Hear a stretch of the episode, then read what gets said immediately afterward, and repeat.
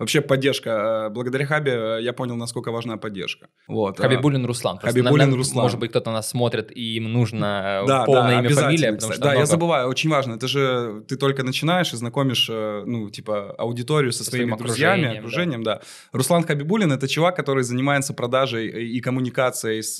Всего и вс- везде. Всего, всех, со всеми, да, но в рамках digital он продает рекламу в проекты.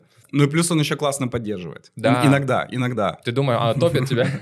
Но он не то, что... Я, знаешь, типа, вот как э, как Руслан меня поддерживает. Мы, допустим, сидим где-то в офисе, да, общаемся с человеком, который меня вообще не знает практически сильно, и Хаба начинает приседать ему на уши, говорит, а ты знаешь этого человека? Илья Луценко. Сидит человек, говорит, нет.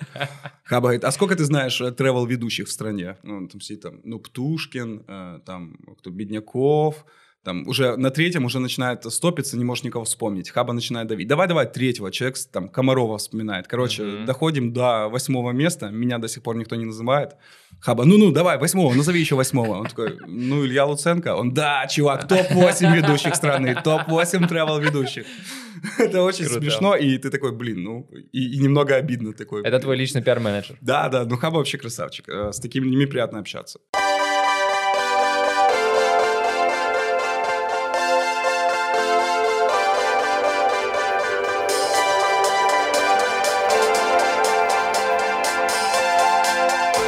Всем привет, это Чувак подкаст. Меня зовут Витя Чистяков, и сегодня у меня в гостях э, мой кореш, мой чувак, известный travel ведущий, который входит в топ-8 известных э, travel блогеров Илья Химик. Всем здорово. привет. Всем привет. Я очень рад тебя здесь видеть.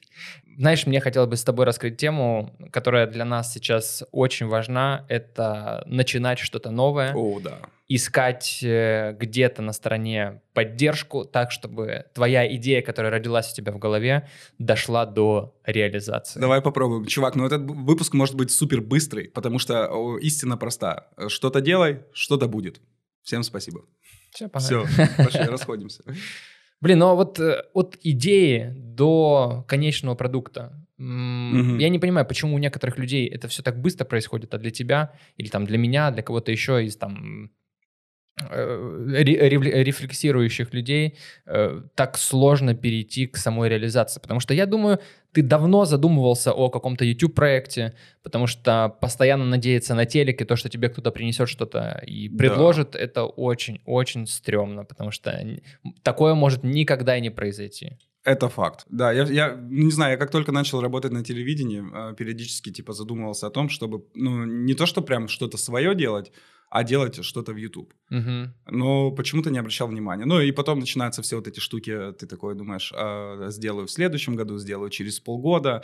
Просто телек это такая сладкая конфетка, в которую ты когда О, приходишь, да. тебя ставят на место в качестве ведущего, а вокруг есть сценарист, mm оператор, mm режиссер, э, монтажер. Ты по сути сделал какую-то одну часть отдался. И думаешь, нифига себе, я Ни типа поработал. Себе, да, типа, я, да. я отдался этому проекту полностью. А когда ты приходишь и начинаешь вот делать на твоем mm-hmm. примере твой ну, проект «Свобода», mm-hmm. э, ты понимаешь, какой же гемор на каждом этапе для того, чтобы это получилось сочно, круто, чтобы это смотрели. Еще самое большое заблуждение у многих, ну, у многих, кто, у многих людей у определенного типа, не все такие, но вот у меня так было – я думал, что я все знаю. Ну, mm-hmm. то есть в целом я такой подумал, ну, блин, я же работаю там, на телевидении 5 лет или 4 года. Я же каждый, ну, на съемках постоянно соприкасаюсь с камерами, с операторами, с режиссерами, с монтажом. Я такой вроде, ну, если я сам сделаю, мне стопудово получится. Вот. И типа самое главное не расстраиваться вот эти первые э, пробы пера, когда ты делаешь, а у тебя не получается. Чувак, сначала к этому нужно морально подойти. Да, ты да. должен в голове сложить всю эту идею, э, потом ты должен это все прочекать. Ну, а сколько у тебя длится выпуск, напомню? 20 минут. 20 минут. Угу. Ну, я кайфанул, честно. Мне, мне показалось... Спасибо. Мне показалось, что это типа тот формат, в котором наконец-то ты себя нашел. Для меня ты, знаешь, чувак, который химик — это олицетворение хип-хопа, Пускай и в Украине, понял? Пускай и в Украине. Но все равно, типа, ты у меня чувак, который что-то читает, э, фристайлит. И... Химик, чувак, который что-то читает. Вот, э, реноме. Блин, ну это очень приятно. Ты олицетворение хип-хопа. Знаешь, это похвала э, в стиле типа как от мамы. Знаешь, типа, ты самый лучший, ты А ты, рэп. чувак, ты себя недооцениваешь. Ладно, может, может быть, может быть. Но... Ты, когда читаешь фристайл, Мгм. зачитываешь, э, ты все всегда, даже если это полная чушь по тексту, э, ты даешь вайп. Часто так и бывает. Все, мне не важно, это химик, это бит, и меня уже будет качать. Прикольно, спасибо. Такое тоже интересно получать, э, такие отзывы. Вот. Я, честно говоря, пока не знаю ну, до конца, для чего я делаю и какая финальная цель, но я пока что на той стадии, когда я получаю удовольствие, знаешь, от этой штуки. Мгм. То есть я начал обращать внимание на то, что меня мысли о том, что мне надо там сделать этот выпуск, или там сесть почитать, или смонтировать, или отобрать биты, или составить список и подумать, кого можно пригласить из украинских рэперов и украинских комиков в гости, меня мысли об этом радуют, и типа такой, о, прикольно. А согласись, тебя еще радует та мысль, что ты знакомишься Да. еще с этими рэперами, они узнают о твоем существовании, и ты Мгм. создаешь проект, в котором вы можете вместе сосуществовать. Да, да, и вы еще не то что сосуществуете, вы еще и делаете вместе что-то, а иногда, когда ты с ними читаешь, то тебе кажется, о, я почти что с э, каким-то рэпером на треке. Мне нравится новый проект «Худсовет». О, да, красота. А, я недавно поставил, и для меня это был как будто бы плейлист, который я никогда бы сам себе не, не- не составил. Просто ты включаешь, и там много каких-то фрешменов э, с крутыми битами, Да. э, и плюс еще крутые чуваки с каким-то своим багажом и опытом, который у них есть в жизни, они дают какое-то резюме по поводу этого трека, и ты как будто бы тоже начинаешь в этом чуть-чуть разбираться. Да, это очень, кстати, важный проект в целом, я считаю, для культуры. Очень, да. А, Первый выпуск «Полное говно», там, где как раз сидел Бардаш и чуваки, по-моему, Мгм. из группы «Мама-13». Да, да, Он да. был говно, ну, в плане э, стрима э, прямого. Очень Мгм. мало людей смотрели, очень плохая картинка, неприятная была, желтая у них. И второй выпуск я посмотрел все три часа на одном дыхании. Настя, э, химик сейчас на желтом фоне, да? Ужасный желтый фон. Ужасный желтый фон. Поэтому Ну-ну-ну. давайте сделаем такой же тут. Короче, посмотрел три часа второй выпуск, и второй выпуск прям мне очень зашел. Они поменяли, они добавили, ты видел, да, декорации, зелень, поменяли цветовое Это у решение. них на студии, да? Да, это у них э, в мастерской прям. Это Ты был в большой мастерской? Да, мы там записываем «Свободу». Кайф. Это такой я, чувак. Я, я не думал, что это настолько просто окажется. Э, Хаба, это чувак, который, с которым мы делаем. Очень крутой тип. Мне очень нравится с ним общаться. Он супер креативный. У меня была идея снимать фристайлы в машине, в тачке. Это была тоже очень крутая идея. Я к ней вернусь обязательно, но типа сейчас пока мы отложили эту всю историю. И вот мы с Русланом ездили, он мне помогал. Он смотрел со стороны, как это происходит, подключение аппаратуры в машине, микрофоны, насколько это неудобно. Он говорит, чувак, что ты себе мозги типа поришь? Давай. Я, короче, нашел мастерскую. Я говорю, мастерскую, ты что, там же дорого. Он говорит, нифига. 600 гривен час, тебе дают все Да микрофоны, ладно? все оборудование, ты сидишь с человеком, он записывает все, что ты делаешь, вот, и все, И забираешь. он тебе еще звук работаешь. обрабатывает как-то? Ну, он обрабатывает за отдельную стоимость потом, ты можешь к нему обратиться. Вот, нам делает Паша. Паша, ты очень... Сделай нам скидку, очень дорого. Реально, очень дорого. Мы не вывозим по деньгам. Но в целом-то он тебе... э, По факту тебе дают все дорожки, все э, минуса аудио, и ты потом можешь сам монтировать. Ну, Хаба это тот человек, который незаменим. Это Да. который сводит кого-то с кем-то, кто может Мгм. друг другу помочь. Э, человек, который продает рекламу, приводит кого-то. Да. Ну, э, для меня, вот если я говорю, что ты это олицетворение хип-хопа в Украине, то он для меня это просто нетворкинг. Очень важно, не знаю, будет правильно так сказать, в нашем возрасте, очень важно перейти э, тот этап, когда ты понима- э, должен осознать, ты должен продолжать учиться. Да. Э, Я каждый раз, когда мы смеемся с каких-то тренинг... тренингов, Тренинги. блин, я говорю, все-таки наш, наш уже возраст не позволяет нам учиться. Не, Э, не, Давай это, лишний выпьем раз, кофе. это, это лишний раз доказывает, что нам надо учиться. И ты смеешься, ты смеешься с этих всех тренингов, где чему-то учат, какие-то мастер-классы, но по сути сейчас обучение состоит из того, что это либо мастер-класс, э, либо какой-то открытый урок или э, открытый, э, открытая конференция, где чувак рассказывает про свой опыт, на этом и строится уже обучение. Никто уже не идет для того, чтобы научиться звукорежиссуре в университет. Очень мало людей. Ну да. Ты, вот я думал, допустим, как я могу кому-то помочь со своим опытом. И я пытался передать какому-то младшему поколению, которое вокруг меня ты есть. Ты серьезно? Ты пытался кому-то что-то передать? Вот я... Ну, Мне теперь интересно, да, что ты за опыт хотел передать? Даже не опыт, а мои ошибки. Ты когда начинал, э, когда ты поступал на первый курс, ты знал, Нет. куда ты будешь Нет, поступать? вообще, когда поступал в университет, я не отстукивал дупля, кем я хочу быть. Вообще, я пошел, Я пошел туда, ради куда КВН. мама сказала. А вот, ты ради КВН, а я пошел туда, там, где мама сказала быть. Поэтому А мы- я помню разговор с мамой, я помню в 11 классе, я сижу, я на всю жизнь запомнил это ощущение, я сижу, играю за компом, и потом мне просто как стрела в голову прилетает мысль, от тупо резко, фу, чувак, через полгода поступления, ты даже не выбрал университет, ты не знаешь, чем ты хочешь заниматься. Мгм. Я такой, так, э, так, что делать, что делать? Такой бросаю игру, думаю, надо спросить у мамы. Иду к маме, говорю, мам, а, мне через полгода поступать, я не знаю, куда хочу поступать. Э, Мама такая на меня смотрит, говорит, чувак, так это твоя жизнь, куда хочешь, туда и поступай. Я такой, ага, хорошо, спасибо. Фу, ушел и пошел дальше думать, и нифига не придумал там. Таким образом, мы с тобой оказались в одном универе. Но неправда, мы в разных учились. Я учился в ДУЭПе, э, Днепропетровский университет экономики и права, а а ты учился в ДНУ. Э, Нет, я в Горке учился. А, в Горке. Национальный горный университет. Я механик машино-строительный факультет. Я юристом должен был быть. Ну, вот тебе- так вот. Но я со второго курса уже понял, что юриспруденция это не мое. Я начал играть в КВН, выступать, много ездить. Начала появляться работа из этого направления. Ага. И я постеп...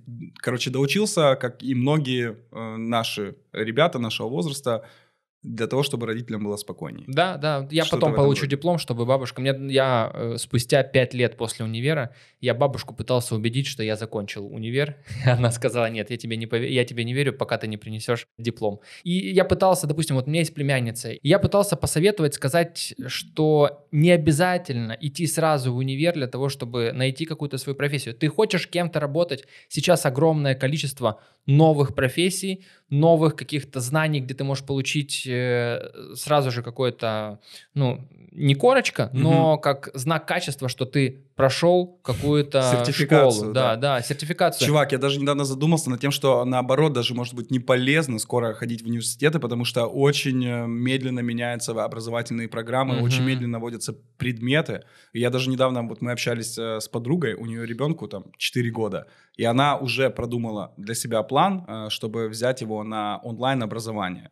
А, И она сейчас ходит, говорит, меня никто не понимает, меня друзья не понимают, родители не понимают, но, говорит, я, ну, для себя в голове, ну, вспомнила, как я училась, для себя в голове увидела, какие есть примеры, есть уже, ну, за границей Мгм. школы, которые дают а, образование, оно сертифицируется в Украине, вот, э, и оно строится полностью по онлайн-формату, то есть ребенок находится дома, какие-то часы получает образование, и потом периодически приходит э, в какие-то места, школы, э, типа филиалы, где может вести мониторинг знаний, сдавать, получать оценки, вот, но в целом другая система совершенно. И мне кажется, что в этом есть зерно логики, и все постепенно будет переходить. Вот ты хочешь стать бренд-менеджером? Вообще не найди, хочу. Найди, не.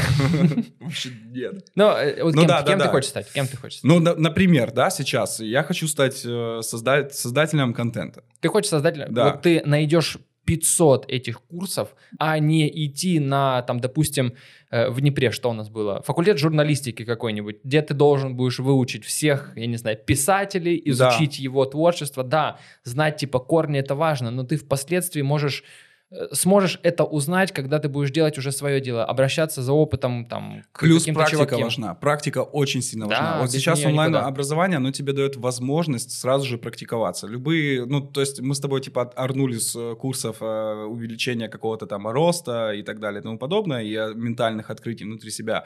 А фишка в том, почему все орут. Потому что очень много некачественных Да, появилось. да, да. да. А вот те, которые качественные... они- Инфо-цыганы, да? Да, инфо-цыганы. Вот. А те, которые качественные, они тебе дают возможность сразу же практиковаться. Ты, допустим, изучаешь монтаж видео, ты сразу же ну, делаешь монтаж э, видео. Ты идешь, берешь телефон, что-то снимаешь, либо берешь просто видео в банках видео, их начинаешь клеить. И ты Мгм. уже постепенно понимаешь, что ты делаешь. А в университете мы привыкли к тому, что мы ждем какого-то момента, который наступит через год, через два, через три, какая-то практика начнется, а пока мы просто ходим и получаем знания. Мгм. Типа не всегда нам нужно. А есть курсы, кстати, где ты не можешь перейти на следующий курс, пока ты не сдал какую-то работу. То есть да, это, да. это похоже на, э, на схему универа, но там угу. нету каких-то жестких временных рамок. Да, ты заплатил за какой-то курс, но тебя, если что, подождут. И ты... тебе не говорят, что ты из тебя ничего не получится, и ты просто полный отстой. Тебе говорят, чувак, просто сделай вот это, и получишь новые знания, и все. То есть мне нравится вот а, такой формат общения. Тебе стрёмно нести родакам э, аттестат. Да, да. Или зачетку. Ну да, вот Зачетка. это... Это так страшно. У меня с детства остались вот эти воспоминания, когда тебе в дневник ставят какую-то плохую оценку или замечание, и тебе надо вот это типа отнести, чтобы тебя наругали. То есть ты несешь в рюкзаке какую-то фигню, из-за которой тебя наругают потом, и ты идешь такой обреченный, знаешь, типа. Угу. Ну,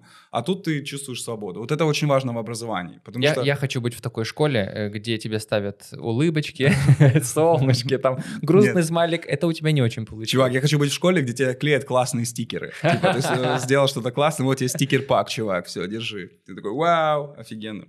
Ну, короче, да, на, надо, надо находить для себя постоянные источники образования и знаний. Да, и не, не препятствовать этому, не думать о том, что ты все знаешь, самый умный. Да, вот вопрос, конечно, как определить для себя важную информацию, что для тебя истинно полезно, это а тоже почему, остается открытым. Почему мы не можем ошибаться? А были, у тебя были мысли когда-то такие, вдруг я человек говно? Чувак, очень часто. Да? Я...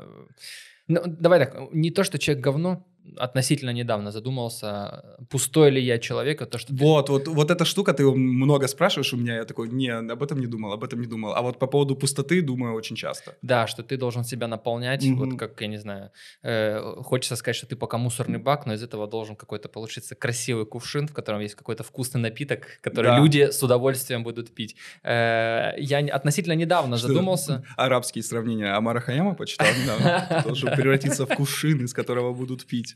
И я бы хотел, чтобы этот кувшин немножечко потирали. Да, в, в определенном месте, да?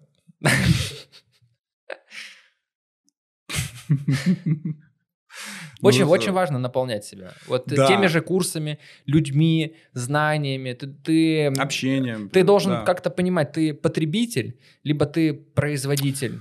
Вот еще одна штука, над которой я думаю. Вот, потребитель ты... и производитель. Вот как э, перейти из ранга потребителя в ранг производителя. Очень простая важно. вещь. Мы на тусовках, когда собираемся, да. чуваки ставят постоянно какие-то классные новые песни. Да. Я все время их слушаю и говорю, как это прикольно. И, на, иногда, когда они зас, заслушивают там до дыр их, уже говорю, чуваки, дайте что-то новое. Они такие, Витя, перестань быть потребителем, дай нам какую-то песню. Это очень простой пример, но он ярко показывает твой, твою черту характера. Да. Перестань все время потреблять людей и их энергию. Давай, давай замен, и ты замен, что-то. Да, да. Ты, ты спросил, чувствую ли я себя часто говном?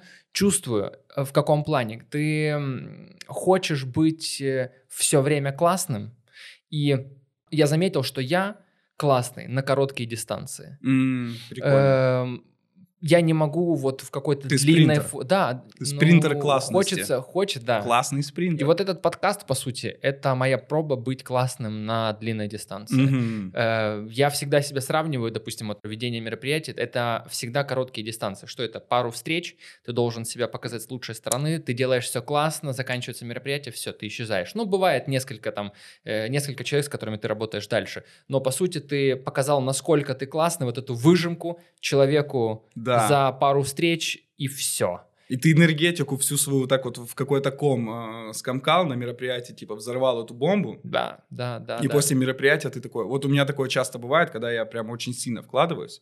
Я не хочу ни с кем разговаривать даже. Я приезжаю домой, мне вообще не... Вот я, если у родителей остаюсь, когда в Днепр на мероприятие приезжаю, типа в Киеве легче. Ты такой приехал, лег и кайфуешь. Uh-huh. А там надо общаться дальше еще так с семьей. Семья у меня, да, семья большая. И я в какой-то момент иногда начал ловить, что мне после мероприятия надо, ну, там, день побыть одному. Если у меня два-три подряд, что-то в этом роде. Одно мероприятие — это не проблема. А вот когда ты энергетически отдаешься, да, это тоже очень важно, типа, держать вот этот баланс. И на длинной дистанции ты должен еще не устать э, повторять себе о том, что ты классный, ты можешь, ты, у тебя все получится. И э, когда я затеял, затеивал этот подкаст, я понимал, что так, Витя, это твой способ наполнить себя чем-то интересным в качестве гостей. Mm-hmm. Когда гости приходят, они в первую очередь делают тебя лучше, заряжают своей энергетикой, появляются какие-то новые люди, э, стараюсь, стараюсь звать новых, новых людей. И вот эта длинная дистанция для меня пока это еще не такая непокоримая вершима. Это, вершина. это, это тренировки, типа, короче, надо воспринимать все, наверное, я тоже я не могу дать какой-то однозначный совет, но это то, что на себе вижу, как тренировки. Uh-huh. Вот мы говорили, ты вначале затронули тему, как что-то запустить и так далее, а у меня знаешь, как оно работает? No.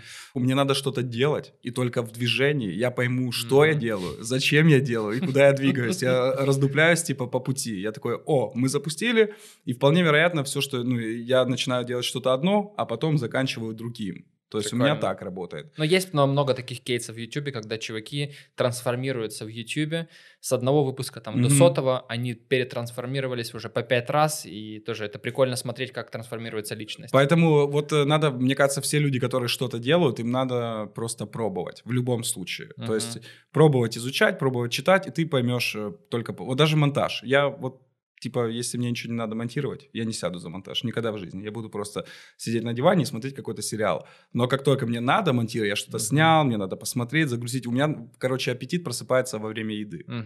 Это одна из фраз, которую ты будешь сегодня говорить. Это примитивная философия. Аппетит просыпается во время еды. Начни что-то делать.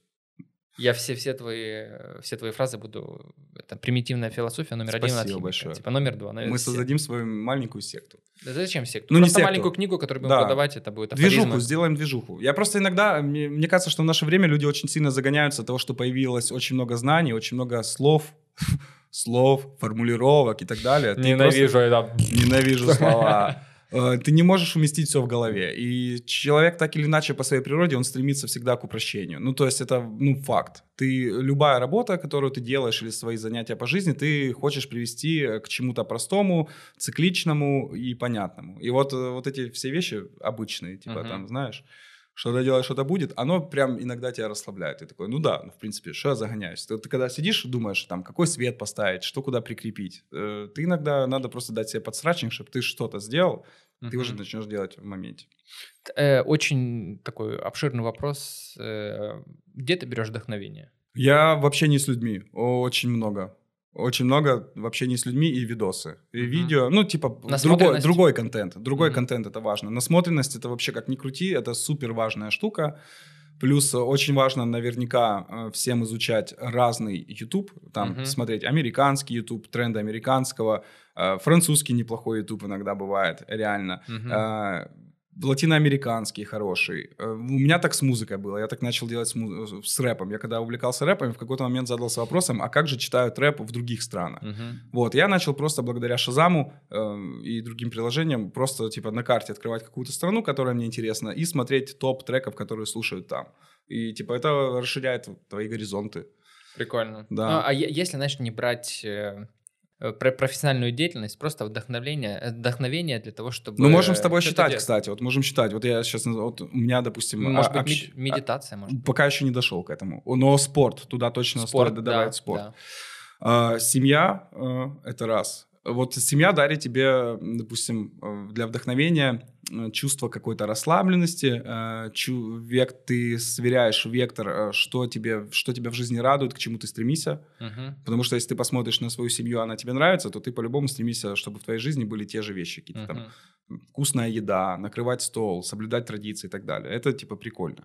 А, общение с людьми, с профессионалами. Вот как ты делаешь, ты приглашаешь разных представителей каких-то направлений, uh-huh. да, ярких, типа в своем сегменте, и они с тобой делятся опытами и знаниями. И ты такой, типа, опа, у тебя расширяется, типа, open-minded ты становишься. Потом э, путешествия. Это вообще, типа, это вот must-have для каждого современного человека. Я, я когда-то читал какую-то книгу, я когда-то читал какую-то книгу, и там была фраза прикольная. Э, если бы люди, все люди в мире могли путешествовать, uh-huh. то в мире никогда не было бы войн. И я полностью подписываюсь под э, каждой буквой в этой фразе, потому что когда ты меняешь страны, меняешь города, культуры, э, ты начинаешь понимать процессы, происходящие в жизни. Ты начинаешь лучше понимать людей. Uh-huh. И у тебя пропадает вот это какой-то радикализм к, к невосприятию, непринятию чего-то другого, чего-то нового. Uh-huh. Ты начинаешь как будто понимать все постепенно. Ты начинаешь, ну, я понимаю, почему так. Ну, человек в одной квартире, в одной комнате вряд ли добьется да. большего, чем, чем... В одном районе, да. Ну, чем типа... человек, который увидел одну, две, три, четыре страны. Это однозначно. Мне, э, вообще у меня есть мысль такая, знаешь, что мы люди все немного мотыльки. Это примитивно опять. Да. Обожаю тебя, братан. Это ну, ты нашел в этом какой-то... Да, что-то свое. Мы люди все немного мотыльки, и мы, ну, то есть мы летим к какому-то свету, то есть что для людей свет? Что-то красивое, что-то приятное, а, что-то, куда хочется двигаться. Вот. И надо это чувство в себе не подавлять, uh-huh. а идти навстречу вот этим вещам. То есть всем же приятно общаться, проводить время с красивыми людьми. Uh-huh. По парням приятно гулять с красивыми девчонками, девчонкам с красивыми парнями, да? И знаешь, э, и если пере, там, да, немножко да. перетрансформировать вообще эту мысль, э, не обязательно красиво внешне, у него могут быть супер красивые мысли, с которыми ну, тебе интересно. Да, да, да, да, да. Я... Вряд ли ты хочешь быть тупым и некрасивым ну, чуваком. Что, иногда может быть. Ну, это детокс. Иногда почему Когда в твоей жизни слишком много умных и красивых. Ну, если он очень красивый, ну ты такой, блин, да ладно, пофиг, что он там думает. А почему я за парней говорю? Если она очень красивая. Ну, короче, я имею в виду, что ты должен стремиться к тому, что, э, что вот у тебя вызывает э, приятные чувства, приятные эмоции, и что вообще порождает к этому движению. То есть э, так или иначе, ты придешь, э, добьешься своей цели, а вот эта красота куда-то уйдет со временем, uh-huh. ну, типа, ты к ней привыкнешь, и тебе надо будет снова двигаться куда-то в поисках подобной, но, типа, сильнее. Uh-huh. Так, наверное, наркотики работают. Да, э, да. И быстрые углеводы, в принципе, и сахар. То есть, э, ну это факт, это факт. Да, да, Ты съел сникерс, максимально быстро получил дозу углеводов, такой, да, и такой, я хочу еще один. И это так легко делать, оказывается. И потом ты просто подсаживаешься на все эти вещи. Uh-huh. А раньше для того, чтобы там сделать этот сникерс, надо было там достать ингредиенты, приготовить, да, и так далее и тому подобное. Надо стремиться еще вот не забывать, типа, трудиться, совершать какие-то действия. Uh-huh. Я да, недавно, двигаться очень важно. Я недавно слышал мысль интересную по поводу, почему винилы стали популярны э, в последнее время. Снова, uh-huh. да. А, потому, и чувак сказал, что в чем магия? Ты, допустим, когда включаешь музыку с э, Apple Music или Spotify, э, ты практически не совершаешь никаких усилий и действий для того, чтобы ее получить. Uh-huh. А когда ты включаешь музыку с винила, ты идешь к винилу, ты достаешь пластинку, ты трогаешь, крутишь, ты выбираешь трек, ты совершаешь процесс какой-то, ты устанавливаешь пластинку, иголочку, нажимаешь кнопку, и только после этого ты получаешь звук какой-то, и ты такой сел, uh-huh я проделал работу, я получил награждение, все, и сидишь, отдыхаешь. Вообще, и... ты когда придаешь каким-то действиям э, какой-то ритуал, даже это можно, может быть с чаем, когда ты делаешь чайную церемонию, чтобы попить чай, ты делаешь, сначала ты там обливаешь кипяточком, да. ты сначала этот э, чайный цветок, сначала ты его раскрываешь, потом заваришь, ну то есть в этом Целый тоже есть какой-то есть. ритуал, да. И в принципе, когда ты придаешь каким-то вещам э, вот эту ритуальность, э, ужасное слово ритуал, Ну, немножко, да, есть. Не те, ритуалы, конечно. Ну и те ритуалы тоже должны быть. Да, обязательно. Я недавно увидел э, модные... Мы, мы создаем модные похороны. Это кто делал? Э, в Инстаграме просто... Серьезно? Да, да, они создают типа стильные похороны. Прикинь, чувак, а я был на таких похорон, э, похоронах, и я даже вел э, один раз такие похороны. Да. Типа вел, типа угу, вел. Угу. Типа это было, были похороны друга, вот, поэтому там пришлось взять на себя эту функцию. Угу. Ну, это, конечно, необычное ощущение, но... Тогда тебе хочется еще немного погоревать? Да не то, что даже погоревать, просто, ну, во-первых, я, если честно, это, конечно, будет непопулярная штука. У меня даже родители к этому отнеслись скептически но mm ну, все мы знаем Жеку Щербакова, да, реально да. классный чувак был, а, царство небесное. Но, короче, это было настолько в его стиле, что когда вот все его друзья собрались, когда ну, горе это произошло, ну, типа, ты уже ничего с этим не сделаешь, а, даже ни у кого не возникло вопроса, что, ну, блин, ну, Жека, ну, он бы реально так и хотел. Стильно. Вот, да. И плюс у меня еще поменялось вот сознание по поводу путешествий. Я попутешествовал по миру, и во многих поездках я начал находить кайф, э, посещать, э, типа, знаковые кладбища того или иного города. Да, во многих странах их облагораживают для того, чтобы это был туристический Чувак, путь. это просто вау. Кладбище Америки и европейские кладбища — это просто топ. Это номер один. Я впервые в жизни увидел, что люди пикники проводят на кладбищах, и это нормально. И америка... американские кладбища — это вообще какой-то праздник минимализма. Красиво, зеленые казончики, маленькие квадратики и такое ощущение легкости. А ты есть, был, да, на таких Да, да. Мы, мы же снимали когда программу, мы все штаты объездили. А, из Нью-Йорка в Нью-Йорк мы в доме на колесах по кругу объехали за два месяца всю страну, и мы увидели ну, практически все, что можно было увидеть в Америке. То есть uh-huh. именно там, в Америке, мы начали загораться такой штукой, как кладбище, посещать для сравнения, показывать, какие есть. Потом мне понравились кладбища во Львове, а, Чехия, Польша. Есть ну, прикольный- наверное. Нет, не был. А, В Барселоне самый разрыв, который я видел по кладбищам, это Барселона. Там, короче, есть готическая э, территория. Это старые скульптуры, изваяния 17-18 век. Там просто ты ходишь, гуляешь, и там реально произведение искусства. Смотришь, склепы Склепы, крутые. да, семейные, фамильные. Потом все поменялось, и в 70-х они ввели новую систему. Они ввели э, ящички для хранения праха. Э, Ты берешь этот ящик в аренду на 10, 15 и 50 лет. Вот. Э, Ну, это когда нам показывают в американских фильмах, Такие когда они заходят просто в, э, я не знаю, как А, ну. депозитариум, и там вот эти маленькие ячейки, в которых вот так вот хранятся Что-то все- похоже на этот это, прах. да. Да, При- только там как пятиэтажный дом, ну не пятиэтажный, это загоняюсь там, ну на уровне второго этажа э, стоят такие огромные здания, такое в линию на кладбище. Мгм. Везде вот эти ящички, там э, есть лестница. Ты можешь, ты арендуешь там э, на первом этаже, на втором, на третьем, на четвертом, на Мгм. пятом. Вот. И ты приходишь, просто следишь за прахом. Если ты не появляешься в течение, по-моему, пяти лет, а, ну, там, отметки люди ставят и так далее. Если ты не появляешься, то просто прах забирают или не платишь за содержание, освобождают э, эту штуку, и ты, типа, продают новым людям. Это прикольно. Это... Почему, убир- когда приходят друзья, мы говорим всегда про смерть? Но это потому что это часть нашей жизни. И Да. мне кажется, вообще классно, что люди вообще об этом начинают задумываться, потому что э, я вот э, пересмотрел вообще отношение к похоронам. Мне вот наш формат не нравится в наших странах. Ты бы Мне- на такое на мероприятие не посоветовал. Я бы вообще никому не посоветовал. Это реально отстойно. И, во-первых, это показывает то, как мы относимся в целом к природе, к себе, люди. То есть мы э, очень много значения себе придаем. Мы хотим, чтобы когда мы уйдем, чтобы о нас плакали, чтобы о нас грустили, чтобы нас несли в гробу, чтобы кому-то было неприятно, плохо. Мы хотим, чтобы типа за нами горевали. Вот Но это, сам- жутко. я- Это да. самое плохое. Типа, я, допустим, не хочу, чтобы за мной горевали. Ну, типа, я хочу, чтобы позитивные Скучали? Скучали, да? Скучали, пози- собирались, вспоминали яркие моменты. И мне кажется, что сейчас меняется вот это отношение у многих людей. Все хотят, типа, так же. И у многих людей меняется отношение, все не хотят, типа, я не хочу, чтобы мое тело лежало вот так вот в земле, в этом гробу и так далее. Мне нравится, вот мне нравятся другие варианты. Я хочу, есть технология, можно сделать камень, диамант из человека. Да, я видел. Ты видел кайф, это? Да. Прикинь, тебе не надо вести свою семью на, на кладбище, чтобы ты посмотрел на бабушку. Ты просто делаешь диамант, берешь фотографию бабушки красивую какую-то там или дедушки и ставишь дома в определенном месте классном. И у вас э, семейная память сохраняется. Типа, вот это бабушка, это дедушка, это еще кто-то, это еще кто-то.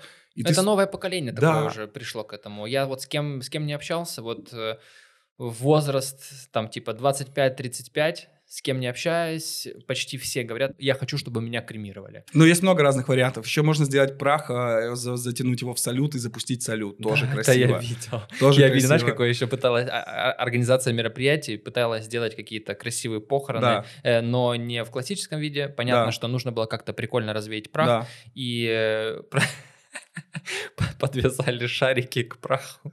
И он полетел в небо. Он полетел в небо, застрял в ветках. Этот прах просто выли- высыпался на асфальт. Э, где-то просто застрял, продолжил висеть. И это просто худшие похороны, которым... Они, они за- он, чувак захотел, он про- прописал в завещании, я хочу, чтобы возле дома запустили эти шарики. Блин, это очень смешно. Ну, блин, это, короче, тема вообще э, мне очень нравится. Я не испытываю такого страха, как раньше перед ней, там, и как многие люди. Мгм. Короче, об этом надо говорить. Но Типа, э, когда ты думаешь про те похороны, которые в таком модном, стильном проявлении, как, как ты Чувак, говоришь, да? бриллиант сделать или дерево посадить. а, а как у Жени э, было? Э, Мгм. Это же вообще красота. Ну, типа, поставили Да, экран я на секунду, это- мы в том возрасте, когда обсуждаем смерть друзей. и говорим, э, как это было красиво. прикольно. Говорит, вот эти похороны были класс, а вот эти не очень. Там мне не понравилось, там угощения были так себе подкачали. Маффины сделали.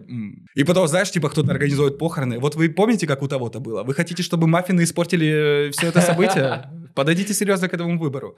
Ну, короче, я быстро... У Жени было... Вот мне понравилось. э, Был экран, а, и это э, удалось сбить вот эту спесь непонятности происходящего и грусти, потому что э, был микрофон, я вышел, рассказал вообще людям, что происходит, почему здесь стоит микрофон, Мгм. вот, потому что собрались люди, которые хотят э, реально вспомнить вот в этот момент то, за счет чего Женя объединял вокруг себя других Мгм, людей. мгм. Какие... Женя все-таки, он ушел, он успел, типа, многих людей вдохновить на многие вещи, Да, и меня в том да, числе. Несмотря, я с ним провел какое-то время, и мне это помогло определиться в каких-то вещах в своих. Где-то расслабиться, где-то снова почувствовать вкус к жизни uh-huh. и так далее. Вот. И типа, я помню, что тогда было... Типа, как люди под... вообще восприняли это? Короче, Микрофон, плазма на... Люди подходили ко мне, а, в итоге после, после... Я тоже переживал очень сильно, а, вот. И папа тоже такой, сказал, ну, у нас верующая семья и так далее. Папа говорит, ну, это типа странно. Я такой, я понимаю, но... Прими. Мы это сделали, да. Короче, люди подходили потом и говорили, что за счет этого э, вот и была как раз, э, не было а, атмосферы горевания. То есть uh-huh. была красивая локация, все было прям... Это были не похороны, скорее, а прощание. Прощание, проводы, я бы проводы. сказал. Проводы, да. Вот провели человека. Вот хочется, чтобы так больше люди двигались в эту сторону. Я тогда познакомился с Днепровским агентством, которая как раз занимается такими а, похоронами, э, называется, по-моему, White Angel или что-то в этом роде. И, как оказалось, э, я с ними пообщался, в Украине прям есть целый рынок в этом направлении, где задействованы большие деньги, и после вот этих похорон как это ни странно звучит, э, мне потом звонили и еще, и приглашали провести похороны два раза. Ты открыл да. для себя новую нишу. Да, да, но я, честно говоря... Ты я... отказывался, думаю, это очень энергозатратно для тебя. А я сделал по-другому, я сделал иначе. Я запросил тройной гонорар. Угу. Я подумал, если вот прям вот такую штуку брать на себя, вот, это моя, моя работа все-таки ведущий, и я помимо того, чтобы просто веселить, я иногда умею подобрать и правильные слова, и создать атмосферу, а это действительно, ну, чего-то да. достоит, это типа мой скилл. Я просто запросил э, тройной гонорар, у меня обращались, короче, э, похороны были у родственницы одной из главных э, политических фигур Украины. Вот. Там даже не суть кто, просто угу. сам факт, что угу. обратились. Да, это было интересно. Я, я, честно говоря, сам, когда мне позвонили, я ходил ну, дня два или три, не понимал себя в голове, не мог дать себе а, ответ на этот вопрос, э, нормально это или нет. Потому что люди, которые с той стороны обращаются, им показали видео, как это происходило, они сказали, да, мы хотим, чтобы он это сделал. Вот, и для них это нормально. И для меня в какой-то части меня это нормально. Но потом я понимаю, что есть еще другой лагерь людей, для которых это ненормально. Uh-huh. И, и для какой-то части меня это тоже ненормально. И я ходил вот типа три дня э, вот так вот типа. Чувак, ты понимаешь, что очень часто у ведущих нету промо-видео со свадеб, а у, кого а у кого-то есть промо-видео с похорон. Блин, но вот что мне нравится в жизни, это показывает э, лишний раз, что проще надо ко всему относиться. Не надо искать э, никаких мистификаций там, где их нет, угу. реально. Угу. Вот и все. Ну как ты исправишь слишком верующего человека? Э, все равно у него Никак. есть привычки. У него есть привычки, которые ты не будешь ломать. Он должен сам себе это объяснить, чтобы его как-то мировоззрение поменялось. Твои родители, я думаю, что не поняли этого, и вряд ли они поменяли точку зрения, какими должны быть похороны. Возможно. Кстати, надо позвать их на подкаст, спросить у них, э, кстати, что они сейчас думают. Потому что у меня родители, я так э, наблюдаю за ними, они сохраняют пластичность большую. Uh-huh. Типа, и я кайфую, общаясь с ними. Э, ну, они достаточно взрослые, но ты видишь, что ты там пообщался на одну тему с ними год назад, общаешься снова на эту же тему, и ты видишь, что люди такие, типа, более, uh-huh. легче, шире смотрят. И в этом большой кайф. Я смотрю, что мои родители для многих своих друзей, вот, которые вокруг них есть, они вот как раз вот те люди, которые такие, типа, блин, вы такие, типа, open-minded. Э, ну, многие их друзья, знаешь, говорят. То есть, э, потому что я у папы был, ну, типа, в папиной компании я первый чувак, который начал слушать э, рэп, читать рэп в детстве, и все его друзья ходили и орали с меня. Я думаю, что папе было тяжело, потому что там вот эти друзья, э, бизнесмены, там какие-то там политики, там чиновники, а это такая определенная тусовка людей, потому что я когда-то поехал с папой на охоту, и у меня была книга Лины Костенко. Я читал Лину Костенко. А, называлась книга «Записки украинского сумасшедшего». Это книга, которая вышла там во времена Януковича, про Майдан и так далее. И вот папин друг, который типа ревностный верующий, он увидел эту книгу и говорит, что это ты читаешь такое, записки сумасшедшего? Лучше Писание возьми, почитай, а то и сам с ума сойдешь. И я такой стою, думаю, что ты мне несешь? И такой потом думаю, смотрю на папу, думаю, блин, а он же когда с ними проводит время, они ж наверняка вот это там ему... Да, приседает на уши. У, у моего папы есть выражение, которое, от которого я кайфую, он говорит, э, засыкать уши. Вот э, сать, сать, сать в уши. уши вот, да. вот это они этим и занимались. э, многие с уважением отнеслись к родителям, что они их воспитали, Мгм. э, что-то в голову вложили, и все. Дальше они уже идут своей, своей жизнью. А у тебя достаточно тесная связь с родителями, и не у многих так, и так, чтобы ты искал эту поддержку у них. А в этом есть и плюсы и минусы свои, я тебе сразу скажу. Мгм. Э, Вот э, в таком общении у тебя есть еще некая штука, ты настолько уровень допуска в мой мир у родителей выше, чем у остальных людей, и у меня в их мир, что мы, ну, типа, наверняка знаем вещи, которые даже и не стоит знать э, друг о друге, э, детям о родителях, а родителям о детях. Мгм. Ну, у меня есть такая версия, я не знаю, вот. Но этот уровень допуска есть, и, типа, мы живем с этим по кайфу. Потому что меня родители видели вообще в самых...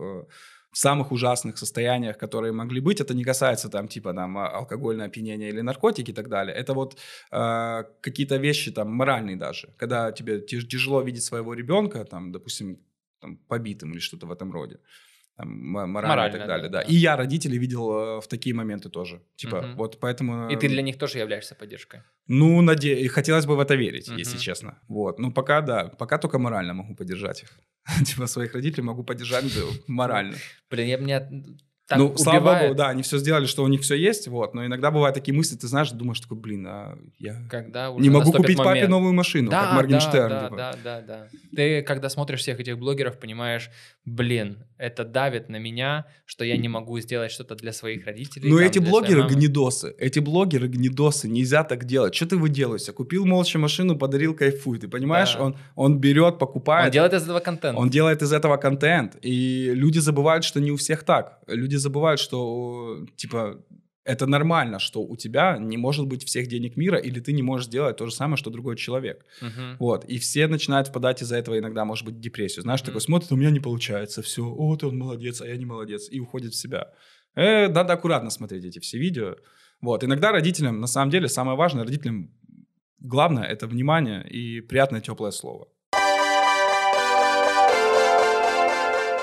По поводу, мы вообще разговариваем сейчас на другие темы, чем ты анонсировал в начале подкаста, по поводу создания контента и как перейти к этому. Но вот это тоже очень важная штука, э, которую тоже все должны держать в голове. Если ты хочешь создавать какой-то контент, чему-то научиться, ты должен прям идти и э, напрашиваться кому-то в подсобные помощники, э, работники. Да, да. Это тебя только приблизит к твоей цели. Не стесняйся сделать небольшой шаг назад, чтобы сделать потом два шага вперед. Сто процентов. Это тебе в книжечку примитивно. Спасибо большое. Но это так и работает. Я, я, я однажды... Простые истины. Я прошел это на себе. Когда-то мы с Лузаном работали в Днепре, начинали работать ведущими мероприятий. Мгм. И мы через Лузана попали в компанию ребят, которые команды КВН Днепр, Славкинский, Карагодин, э, Ткач, вот там у них была. Раш, да, тусовка. одна. А, я понял, да. И как мы попали туда? Э, Андрей- Они на базе команды КВН Днепр, они, я так они понимаю, сделали сделали да, направление, которое занималось организацией мероприятий, э, Мгм. съемкой видео и созданием телешоу. Мгм. Вот, и как мы туда попали? А, Андрей ходил им просто помогал. Вот у Андрея всегда это была чуйка. И я по- подсел на эту волну тоже помощи. То есть у меня было свободное время, мне интересно было развиваться.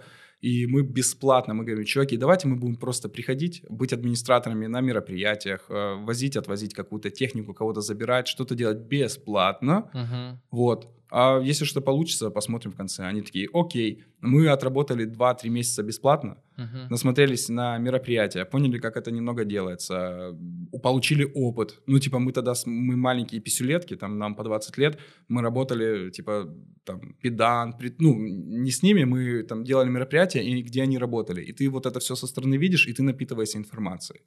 И это очень важно было. И вот ну, на моем примере это сыграло через два месяца. Они сказали, ребята, нам понравилось, как вы двигаетесь, давайте, типа, теперь уже на зарплату. Мгм. А со мной телек сыграл злую шутку.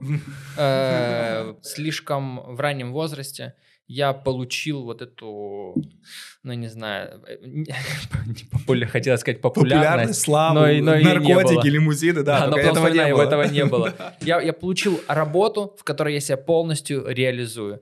Э, когда на новом канале я работал.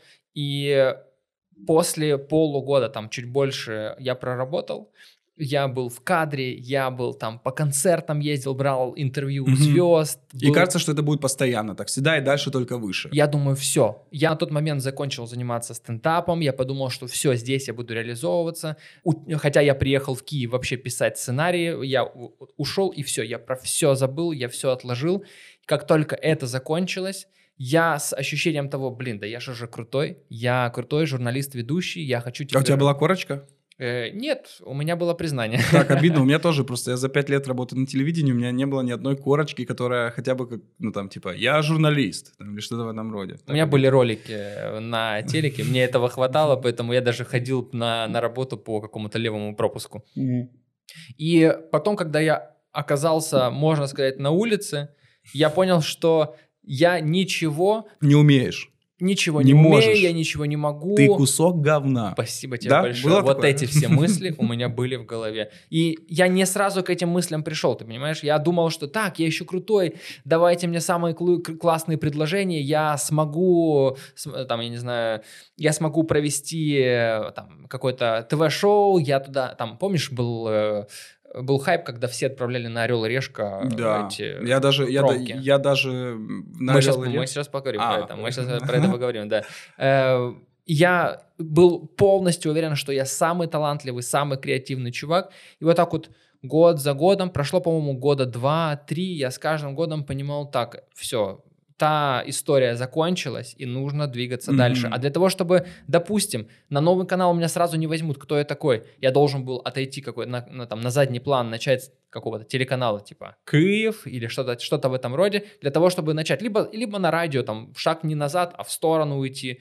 Но для даже это для меня было очень и очень тяжело мыслями прийти к этому. Это гребаный мозг, он просто да, такой сразу ужас. привык к этому, такой, о, вот эта линия, тут что-то вот он двигается, я получаю пищу, и вроде все нормально, значит, надо типа его э, мотивировать, чтобы это тело продолжало делать только вот это.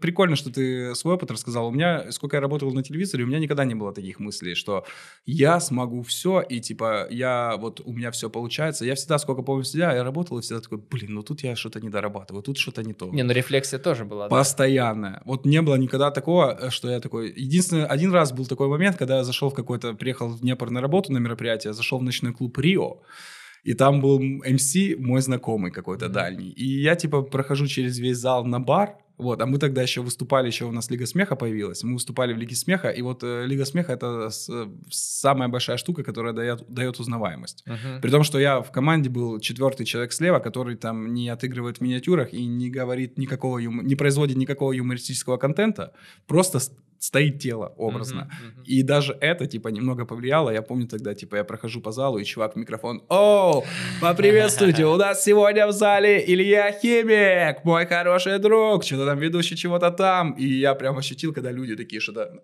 ну, им пофиг на самом деле. Они пьяные танцуют, они uh-huh, даже не знают, кто uh-huh, это. Uh-huh. Но тебе просто... было, ты это слышал. Эти да, слова да, были предназначены да, для я тебя. я слышал, типа, и все такие, ва! Я такой подхожу к бару, такой, да-да-да, хереп. Блин, им реально похер, они пьяные. Понятно, типа, все. И что в этот момент произошло? Произошло признание, к которому ты шел. Не к такому признанию я шел. Ну, чтобы пьяный чувак в клубе. Чтобы пьяные люди мне похлопали просто так в клубе, типа, невзначай. Может быть, в этом еще проблема. Мы ищем э, признание от разных каких-то групп, сегментов людей. То есть иногда нас не удовлетворяет то, что нам скажут э, наши друзья и знакомые, а нам надо, чтобы нам сказал признание там вот какой-то определенный человек или определенная группа, группа людей. Угу, да. Угу.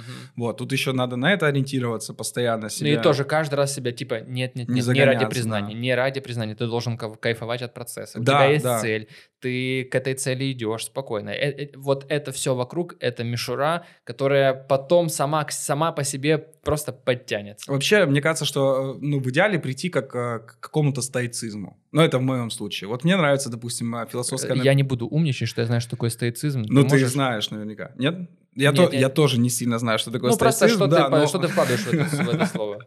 Мне просто, я прочитал, типа, про это направление философское, и оно мне понравилось. Uh-huh. Стоицизм, он учит, там, ты должен принимать, э, ну, жить по факту, э, находиться здесь и сейчас, э, и принимать все, что тебе посылает жизнь, ну, типа, как должное, и, то есть, ты, вот, есть проблема, ты либо решаешь ее, вот, и не рефлексируешь по этому поводу, либо не решаешь и там отходишь, выбираешь другой путь. Грубо mm-hmm. говоря, как в Майнкрафте, ты идешь, идешь по тропинке, тут бог появился куб из э, камня, ты можешь либо долбиться головой об этот камень, об стену, mm-hmm. вот, и там рефлексировать, такой, блин, не получается пробить этот камень головой, о, кровь идет, о, да, мозги выпали и так далее. Либо можешь такой, о, не получается, тогда что у меня получается, что у меня есть, могу забраться, могу обойти его слева, могу справа, ты, короче, вот что я нашел в стоицизме для себя? Э, типа, просто ровный взгляд и типа движение вперед. Uh-huh. Все. Несмотря как, как бы тебя жизнь не била, какие бы раздражители вокруг не были.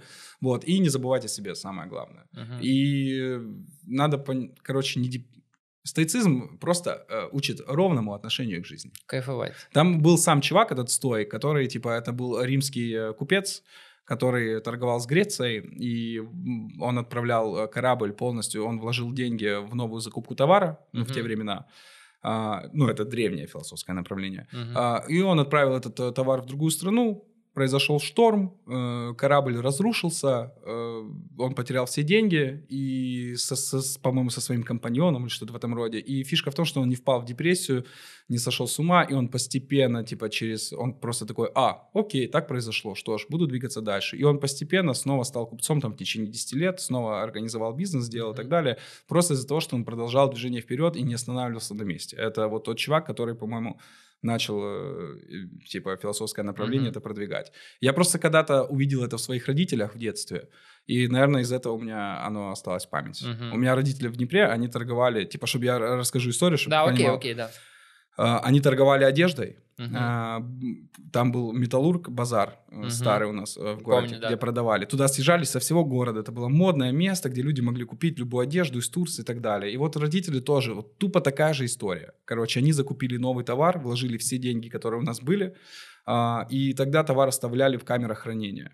Uh-huh. То есть ты после смены, после работы собираешь весь товар, который есть, оставляешь камере хранения на базаре. Так делают все продавцы. Типа в каких-то контейнерах. В специальных боксах, да. И типа едешь домой, потом с утра приезжаешь, открываешь, э, раскладываешь его типа снова на место. И тогда были какие-то терки, там, бандитские или что-то в этом роде за этот базар. Короче, что сделали? Тогда начинался новый сезон, весенний или осенний. А, таких родителей, как мои, было очень много. Люди вложили деньги в новый товар, массово улетели в Турцию, закупили его, привезли в Украину, оставили в камерах хранения и ночью это все сожгли, спалили. Oh, Люди потеряли деньги. А такое же было со славянским рынком, кстати. Его mm-hmm, же подожгли. Да, я помню, да. Та же самая схема, спустя много лет. Mm-hmm. И тогда много людей потеряли все свои деньги. А, многие люди стали кому-то должны деньги. Типа, а это переход еще из 90-х на 2000-й такой, типа, неровный. И я помню, как в детстве я такой смотрю, а, папа грустный очень во дворе, я выхожу утром, папа вообще лица на нем нет, какая-то газета, в этой газете объявление о том, что, типа, вот этот пожар произошел, и мама приезжает тоже откуда-то, и они такие, типа, стоят, я помню, э, вообще, типа, как сейчас, такие, типа, обнялись, э, такие, ну что, ну что, да все будет хорошо, все будет хорошо. И все. И, типа, дальше двигаться. И, чувак, у меня не было в детстве ни одной проблемы, связанной с тем, что вот произ... реально денег не было у нас в семье вообще. Ну, типа, вот тогда не было вообще, там повезло, родители у кого-то как-то решали этот вопрос, я не заморачиваюсь, я не знаю. Uh-huh. Вот, но я не ощутил на себе в детстве э, ни капли депрессии из-за того, что там что-то получалось, знаешь, когда бывает, и что-то не получилось, и надо, типа, выживать. Вот как-то родители все так смогли, так спокойно, ровно сделать и так далее, что, типа, блин, я такой, ого, вот uh-huh. это, типа, вы... Прикольно, что именно родители тебе на своем опыте uh-huh. вот показали что такое сути, стоицизм? Что такое Мама стоицизм? такая, тебе нравится стоицизм? Вот это стоицизм, сучка, делай как мы. Но в, в эти моменты ты задумываешься о, там, о йоге или медитации. Я нашел успокоение в таких простых вещах, как поставить себе музыку для медитации и стараться думать ни о чем.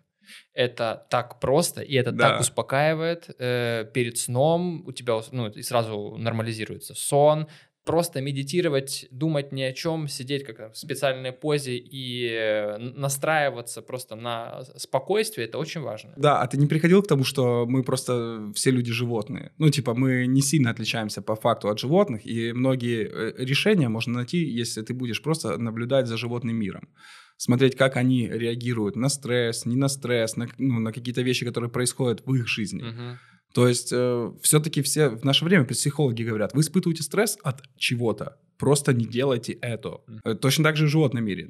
То есть э, а, он не Ты знаю. захотел поссать на улице? Пасы, пасы, да, пасы. Отойди спокойно, стань. Вот, вот наша философия. Это, то есть вот эти бездомные, это, наверное, самые счастливые люди. Да. Вполне это может быть такое. Да, кто, кто знает, что у них в голове. Да, и то же самое, кто знает, что у животного в голове. И тоже они, животные тоже за людьми наблюдают, наверное, со стороны, и тоже такие думают, М, у них Почему они несут гроб? Что они делают? Зачем вообще? Просто Просто оставь его. Иди там, где есть вода. Иди вот в том направлении. Вот у меня брат на дороге умер. Ну да, ну короче, я вот проще будь, будет проще путь. Вот э, такая Все, ничего не надо выдумывать. Типа,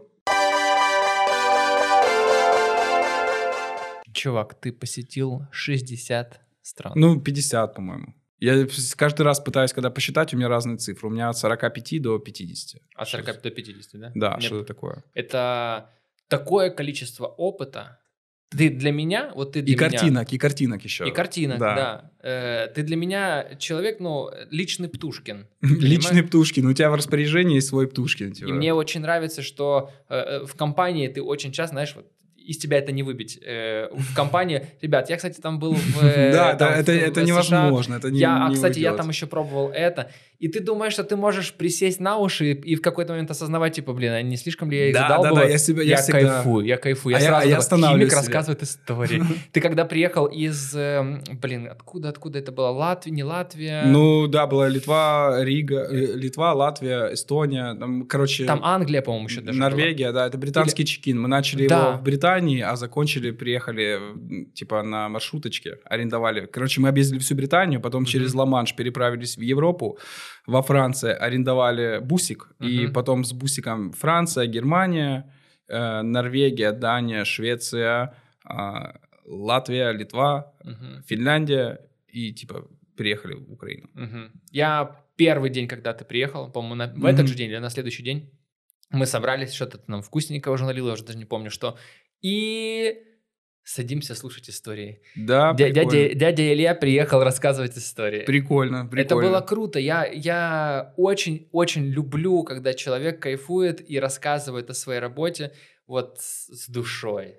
Ну, потому что еще повезло. Типа, такая работа, понимаешь, это не там уголь добывать или там сидеть в офисе, цифры подсчитывать. Это все-таки работа, в ней есть еще и огромные плюсы. Ты постоянно видишь что-то новое, и тебе хочется этим поделиться. И я вот реально иногда себя чувствую транслятором, но я понимаю, что не всем заходит. Иногда, когда ты начинаешь рассказывать о чем-то, есть такой момент, как будто думаешь, что ты выделываешься, что ты поездил тут, начинаешь нам рассказывать, блин, не, неинтересно тебя слушать, все.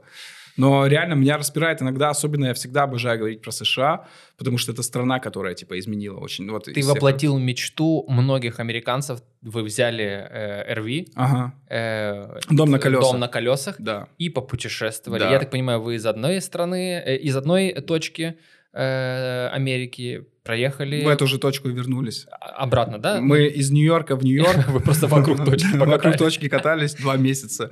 Мы из Нью-Йорка в Нью-Йорк э, сделали большой трип. То есть мы объехали по периметру все США.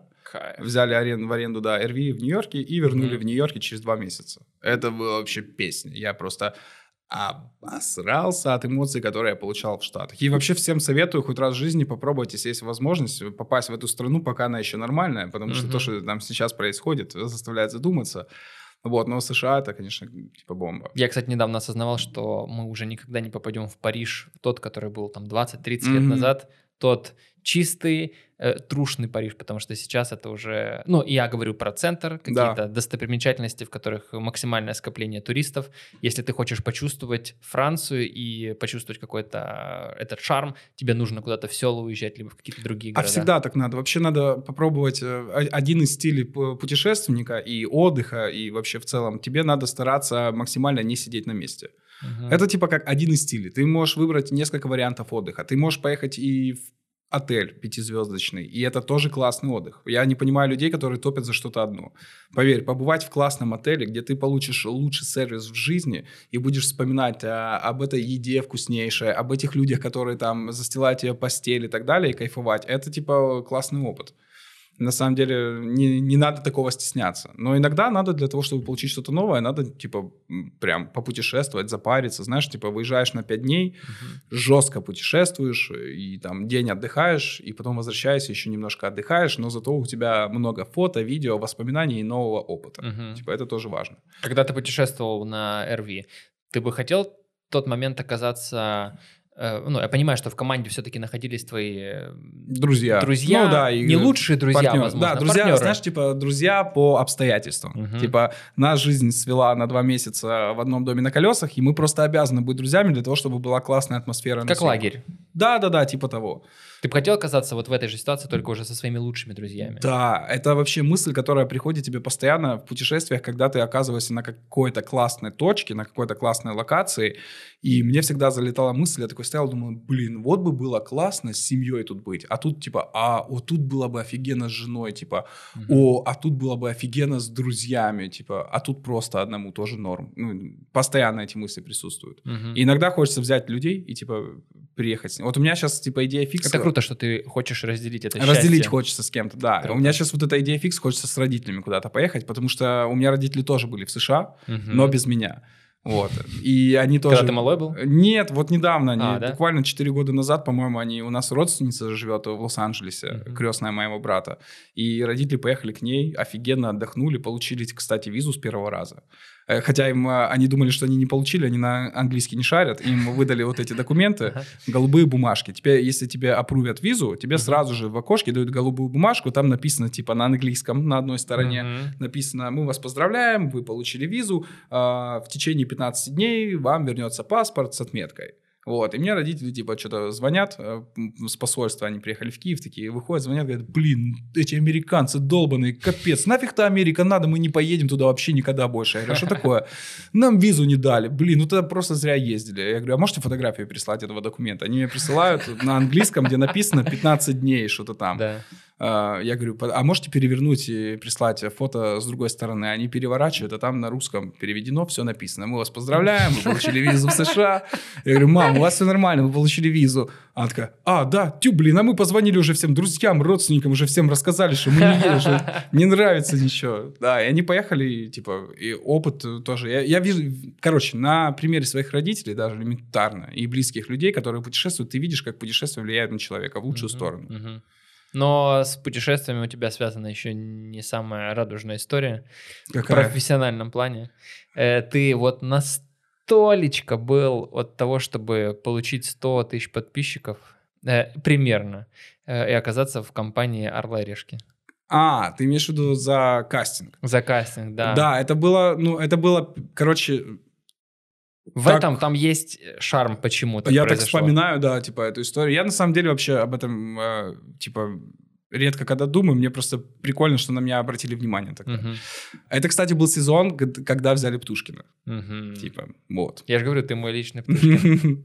Ну, короче, я просто приехал на кастинг. А мне как история? Мне написали, типа, знакомый Дима Соловьев, актер. Говорит, чувак, тебе там есть информация о том, что кастинг, поедь, попробуй. Я, ну, окей.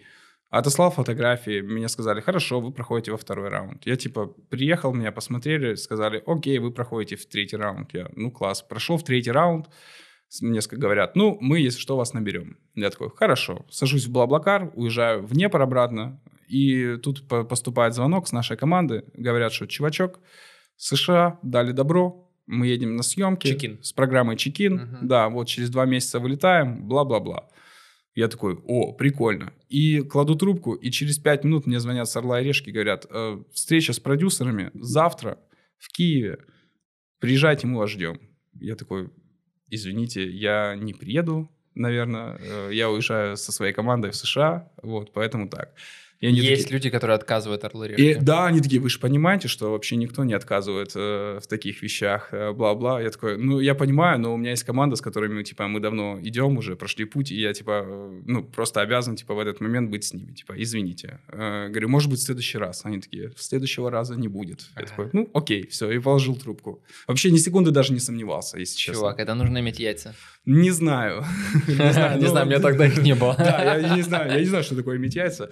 Вот, но я ни секунды не сомневался, и, типа, у меня руководствовала какая штука мной? Э, типа, э, команда Чекина — это те люди, которые когда-то обратили на меня внимание, и именно благодаря им я попал э, на телевизор. Вот, может быть, это странная идея, но я почему-то себе в голове вот принял такое решение. Мне показалось, что, ну, типа, это будет классно. И мне, если честно, мне очень сильно хотелось именно вот этой командой попасть в США. Угу. Я хотел с оператором Стасом, да. э, с оператором Андреем, э, с Женей Славкинским. Вот мне, типа, почему-то в тот момент было важно. То есть для меня это был мой внутренний, типа, ну, вот сама страна меня манила, США, очень сильно.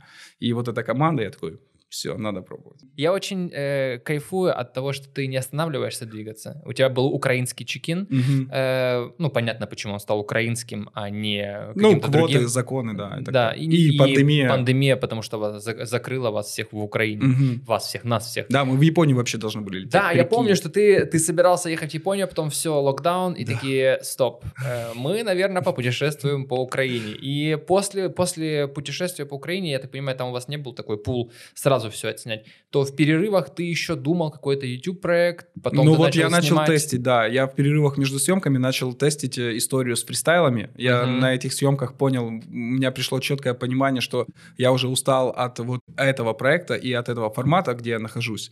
И хочется делать... э, Он принос- перестал приносить мне удовольствие, что Мгм. немаловажно в любом деле, где ты, которым занимаешься. И я такой думаю, блин, а, надо делать что-то попробовать для Ютуба, а что именно ты должен попробовать? Я на карантине попробовал снять какие-то интервью на созвоне. Мгм. э, Кто шо, я помню, Кто да. шо, да. Я сижу дома и звоню кому-то. Это все пробуй. Ты, Это- знаешь, нужно да. не стесняться, это просто проба. Ты думаешь, у меня Да. не было херовых видео на канале Чувак, я их закрыл, потому что это полная шляпа была. У меня тоже есть видео, которые закрыты там сейчас. Я снял, я с- совершил первую ошибку ютубера, человека, который приходит в YouTube.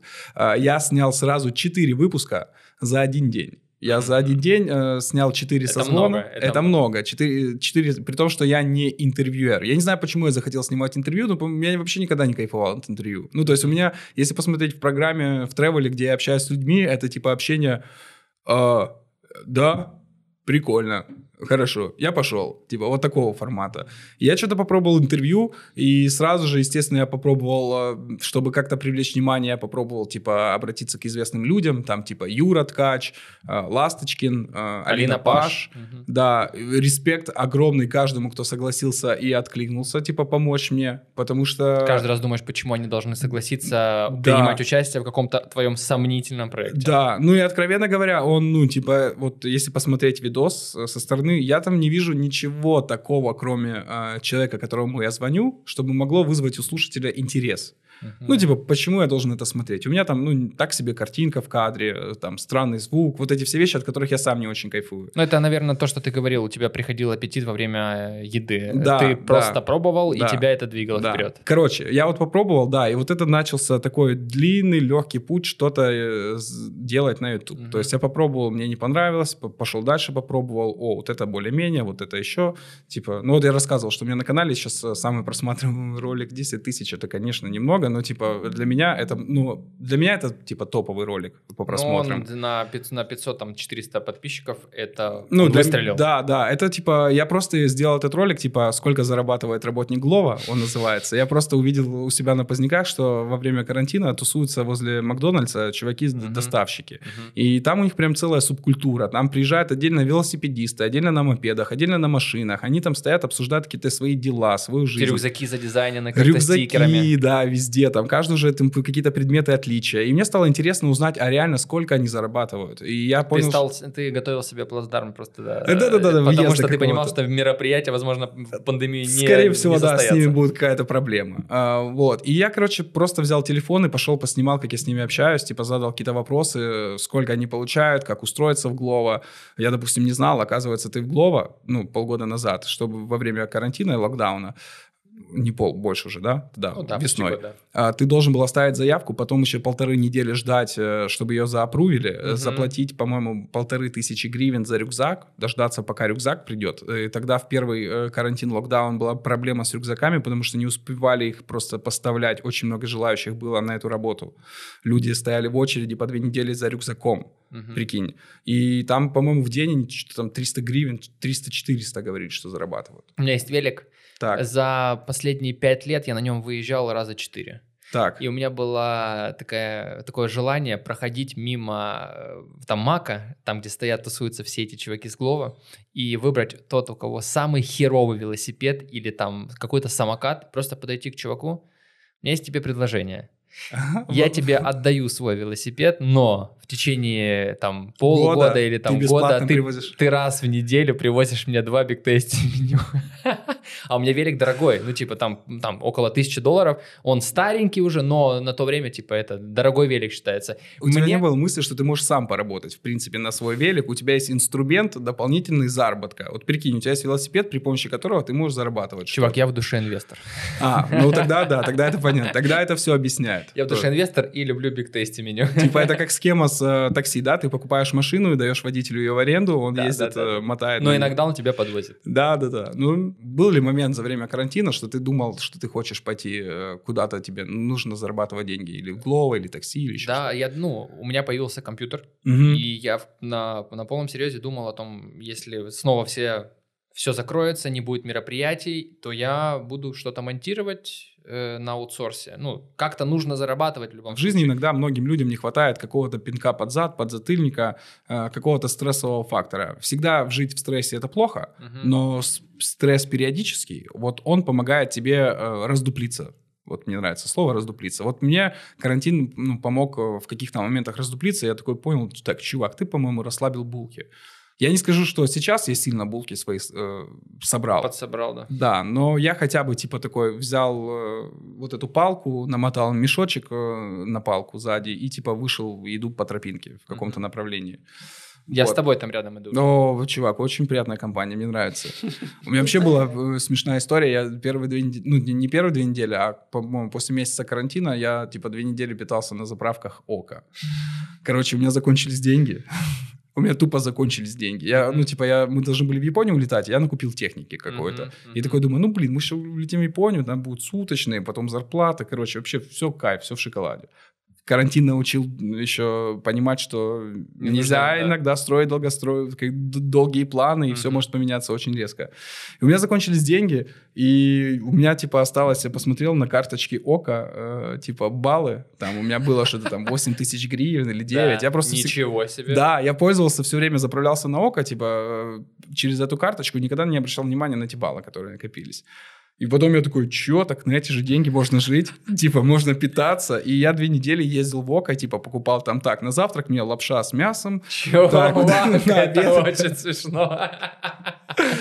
А, а, чувак, ты не представляешь... У тебя еще баллы остались? А, да, кстати, я сейчас заново начал, типа, ездить много. Ну, и плюс за время съемок летом. Mm-hmm. И, типа, сейчас э, нормально. Если что, лупанет еще раз, я знаю, что делать в этой ситуации.